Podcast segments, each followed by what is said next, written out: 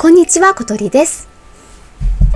小鳥のリンクセル通信は、ファイナルファンタジー14のことを雑談する番組です。最新コンテンツまでのネタバレが含まれる可能性がありますので、自己防衛をお願いします。それではリンクセルを開始します。え冒頭はネタバレのことを触れたんですが、これまでと私の雑談を大きく変えようとは思ってないです。ただですね、えっ、と、少しずつネタバレも解禁していこうというふうに思ってるんですよ。えっ、と、これまでは、あの、ストーリーとか、メインクエストに関することっていうのは、まあ、できるだけ話さないように気をつけてしてたんですけれども、まあ、そうすると内容がちょっと深いところまで話せないんですよね。あと、まあ、私がその配慮をするというふうにあの皆さんには言ってるんですけれども、たまにポロッとこう出てしまったりもしてると思うんですよね。まあ、なのであの今後はちょっと冒頭に注意喚起を入れることにしました。もしメインクエストの進行中の人がいて1ミリも全くあのネタバレを聞きたくないという人はちょっと自己防衛をしてもらうためにもねあのもしかしたら私の話を聞かない方がいいんじゃないかなというふうに思います。あの皆さんそれぞれ各自でねそれについてはあの対応してもらえると助かります。はい。じゃあ、えっ、と今日の話に入りたいと思います。えー、今日の話ですけれども、あのー、それは今朝ですね、ゴールドソーサーフェスティバルに行ってきたんですけれども、えっ、ー、と、このクエストがあるんですけれども、あの、その中で、ゴールドソーサーの創始者、ゴッドベルトさん、事件屋とかでおなじみのあの、ゴッドベルトさんですけれどもね、えっ、と、そのゴッドベルトさんの口から、えっ、と、この都市内は、獣人排斥令の対象になっている。という言葉が出てきたんですよね。獣人排斥令。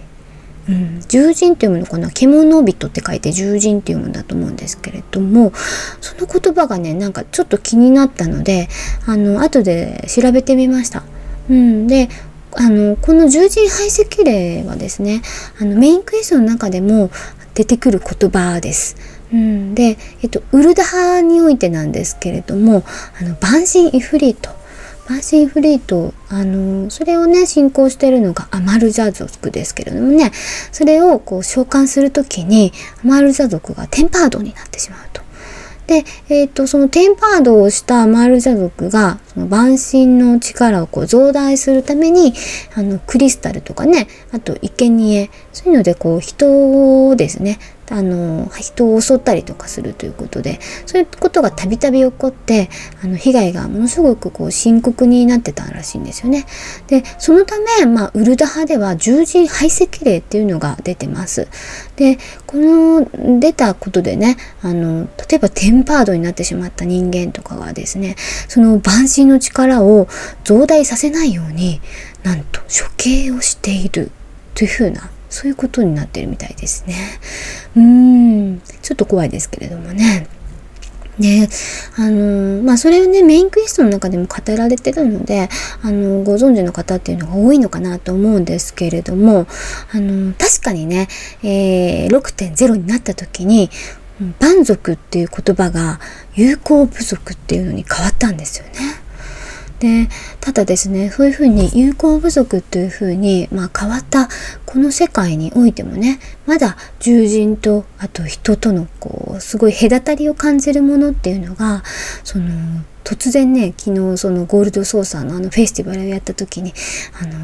出てきてやっぱりねそのまだやっぱ獣人と人っていうのはあの今この自由なねあのゴールドソーサーですね自由な空間であるゴールドソーサーにおいても残っていたんだなっていうふうに感じたところです。でおそらくねこれはその言葉とかじゃなくてねあのやっぱそう簡単には埋めることができないものなんじゃないかなというふうに感じました。うーんまああのそういうのを感じたんですけれどもただですねちょっとこう獣人と人っていうのがその区別がどこにあるんだろうなっていう風なそれはまあ世界設定的にっていう意味ですけどねあのお互いにねあの喋る言葉も同じだったりとかしますもんね。あとそのえっと、どちらも多分知的生命体ではあると思うんですけれどもそこの区別はどんなことなんだろうなというふうなことを疑問に感じたのでちょっと今日は私の方が少し調べましたのでそれについて皆さんにも共有していこうというふうに思ってます。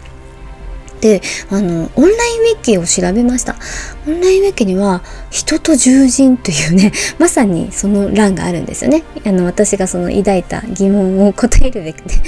あのもうすでにあったっていうことなんですけれどもちょっとねここの欄を読み上げようと思います。えー、六式門に属する知的種族のうち六式門、うん、ちょっとあの六式門っていうのが言葉がちょっとわからないんですけれどもね。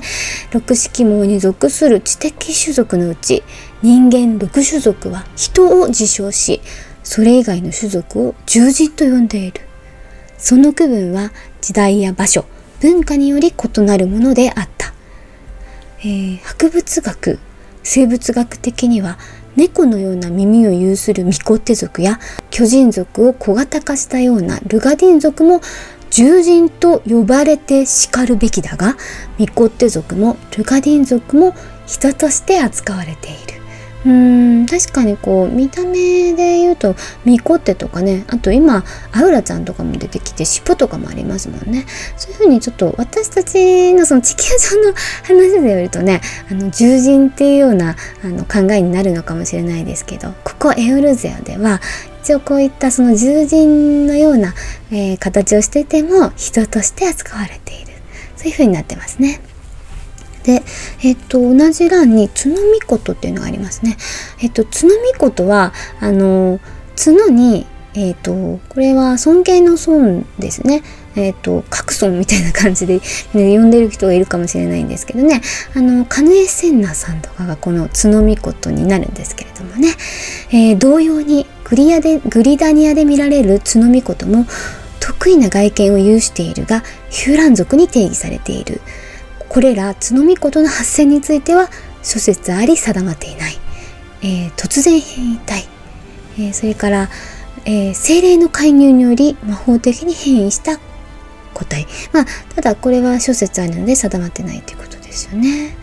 で角見事はあの角という明らかな外見上の特徴を持っておりさらに寿命についても一般的なヒューラン族とはかけ離れており数百年生存する者もいると。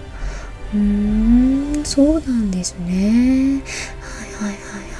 い。であのそれとそれからですね一応じゃあ、えー、トノミコトもヒューラン族に定義されているからえっ、ー、と人ってことですよね。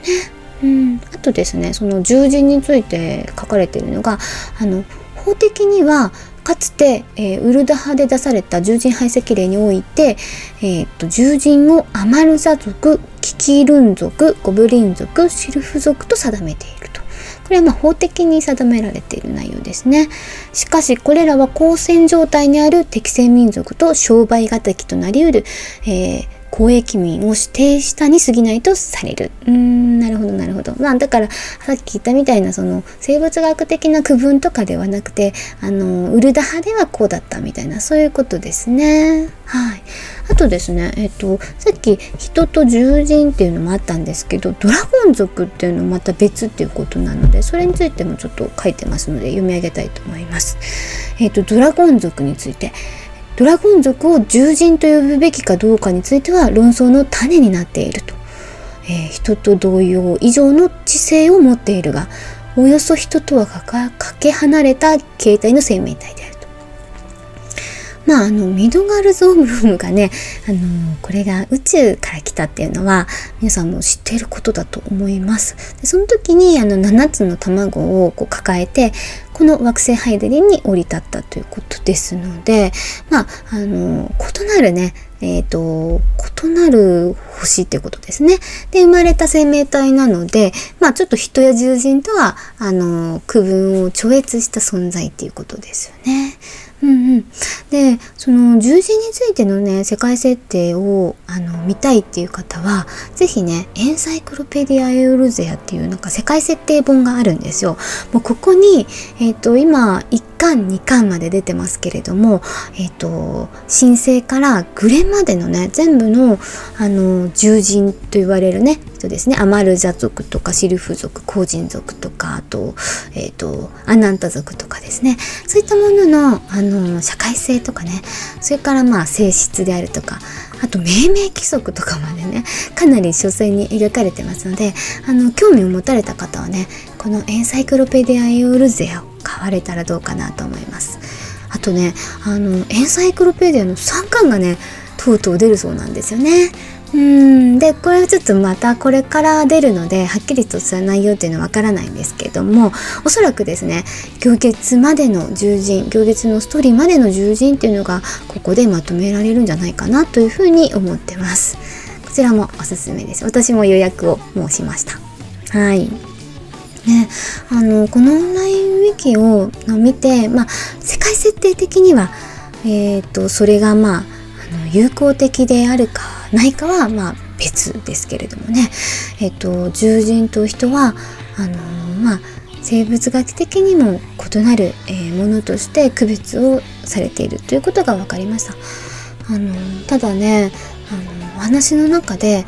えーと、この人とドラゴン族っていうののあの恋愛が描かれたっていうこともありました。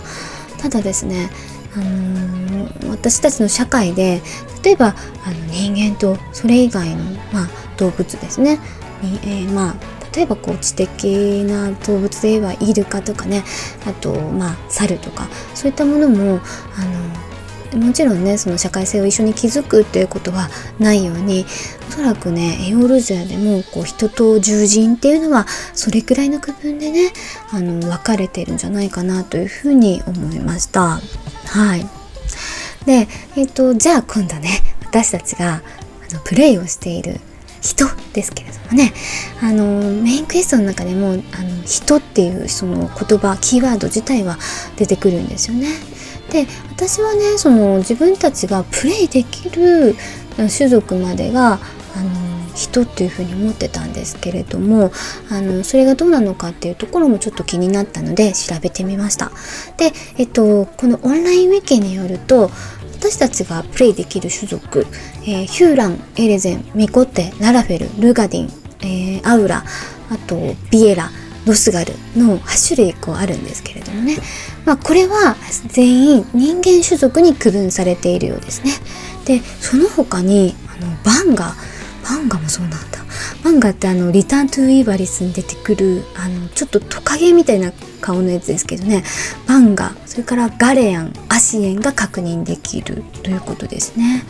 でえこの中で特に疑問を持つのが、まあ、ちょっとさっきのバンガもそうですけどあのロスガルの存在ですよね。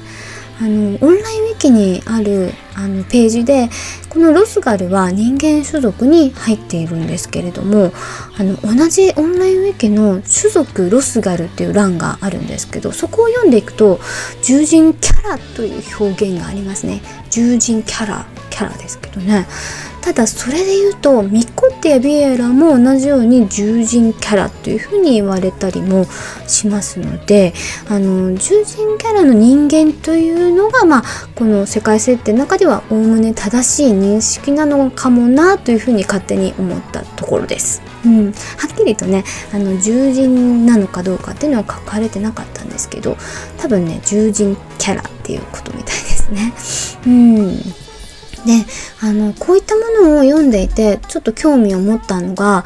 これら人間種族の恋愛観やあの婚姻についてです。で私がこのフォティンを遊んでいてあの感じたことなんですけれども異種族間の恋愛は時たま描かれることがあるなというふうに思うんですよね。でえっとそれで思い出すのがグレンのリベレーターで出てくるそのアウラ族のヨハイ様ことマグナイさんですよね。あの月の女神ナーマを求めてねさまよってるというようなそういう設定になってるんですけれどもあのこのメインクエストの中ではね安虎さんとかにあの、まあ、そういう風な種族の違う相手にも弱いの生かっていうようなねそう言って求婚するシーンっていうのがあるというのは、まあ、皆さんも覚えているんではないでしょうか。うんまあその他にもねあの結構この、えっと、いくつかのこうクエストとかね、まあ、サブクエとかでもあの結構異種族間の恋愛っていうのは描かれてきてるんですよね。でもあのそんなエウロジアにおいてもちょっとね婚姻となるとかなり珍しいかと思います。あの私が調べたところあんまりこう肯定的に描かれてるっていうものはうんなんか少なかったように思いましたね。でそれどころかね、えーと、この異種族間同士の交配によって生まれたであろう一人の人物、えー、ヒルダという女性の話がありましたね。えー、ヒルダは物語の中では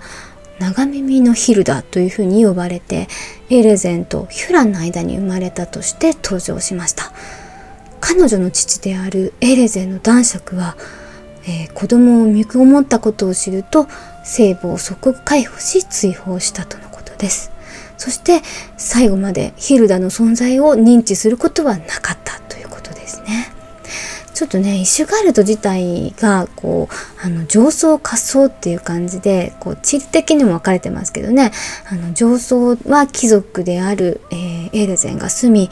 あの下層には平民であるヒューランが住んでいるようなそういうふうに階層分けをされた世界になりますよね。うんまあその身分の隔たりもありながら種族圏間での隔たりもあるということでもちろんねこのエーレゼンとヒューランの婚姻っていうのがあの祝福されるものではないということがね私たちにこうちょっと認識させるようなそういう形になってましたね。でこの異種族間の交配によって生まれたと思われる NPC というのが、まあ、ヒルダの他にもずっとあります。それがですね、えーと結構ガレアン人っていうのはそういうのがあるのかなと思いました。あの例えばですねガレアン人とこのハイランダーのハーフですねヒューラン族のハーフですけれどもそれのアレンバルドが出てきますよね。アレンバルドはあの根血というような形になりますね。まあそれでアレンバルド自体がものすごくね悩むような感じですけれどもね。あとあのさっきも出てきたリターント・イバリス。ですけれどもあの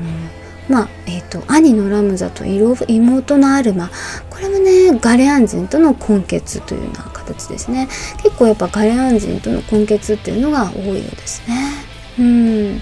であといろいろとちょっと調べてはみたんですけれどもあの恋愛はね思い起こせば結構たくさんあったんですけれどもあのやはりまあ、婚姻とかそれから後輩っていうのは、まあ、ほとんど行われてないっていうのがエオルゼアの実態のようですね。まあ、あのこれをねちょっとどういうふうに捉えていいのかっていうのは、まあ、プレイヤーである私たち自身のこう捉え方に委ねられているような気がするんですけれどもなんかこう今までのこう状況を見るとねちょっと近畿に触れるというかねあのもしかしたら異種族間で交配するっていうことはあのすごくね、えーと、と忌むべきものとしてあの存在してるのかなと。でもしあの、まあ、恋愛は行われているのでそういうことがあったとして子供が生まれた場合にですねあのヒルダはねああやってあのお母さんによって育てられましたけれども、まあ、もしかするとねちょっとあの近畿の子としてね、えー、処分などされている可能性もあるかなというふうにちょっと思ったりもしたところです。これはね一切語られてないのでこれは私の想像ですので違うかもしれません。はいただねこう14は結構その世界観とかね設定とかはすごく作り込まれていて、あのー、まあ、プレイをしていく中で感じる差別意識とかあとね民族意識っていうのもなんかね一つじゃない多種多様な感じがしますね。あのそういったことにこうおおらかな種族っていうのもあればね逆にこう他の種族とは全く入れないというようなそういったものまで幅が広くてね同じまあ同じ巫女手であるとかねそういう種族間の中でもその考え方も異なっているようなそういった形ですね。うんまあ人や獣人たちがこの惑星ハイデリンのエオルゼアに住んでその営みを送る家ではまあ綺麗事では済まされないというかあのいがみ合うようなね事象とか対立とかっていうのもまあ多々あるんじゃないかなと。でもそういったこともですね、まあ、明るいことだけじゃなくてそういったあのある意味暗い面もね、えーと、丁寧に描いているということでなんかよりねその辺がこうあの私たちを引きつけるというかねこうあの現実味があるなというふうに思わせるようなそういったところにつながるのかもしれないなというふうに思いました。はい。で、最後になんですけれども、私が今やっているファイナルファンタジー16もこうした差別意識、それから命の重さ、そういったものを考えさせられる場面が多く登場します。まあ私が16をやって真っ先に評価したのがこの点です。あのね、うん、やっていくうちに、あの、この理不尽な、まあ、現実に、えー、打ちのめされて悩んでいる主人公と、あのそれとね、えーと、人々と出会うことになると思います。うん主人公自体はね、あの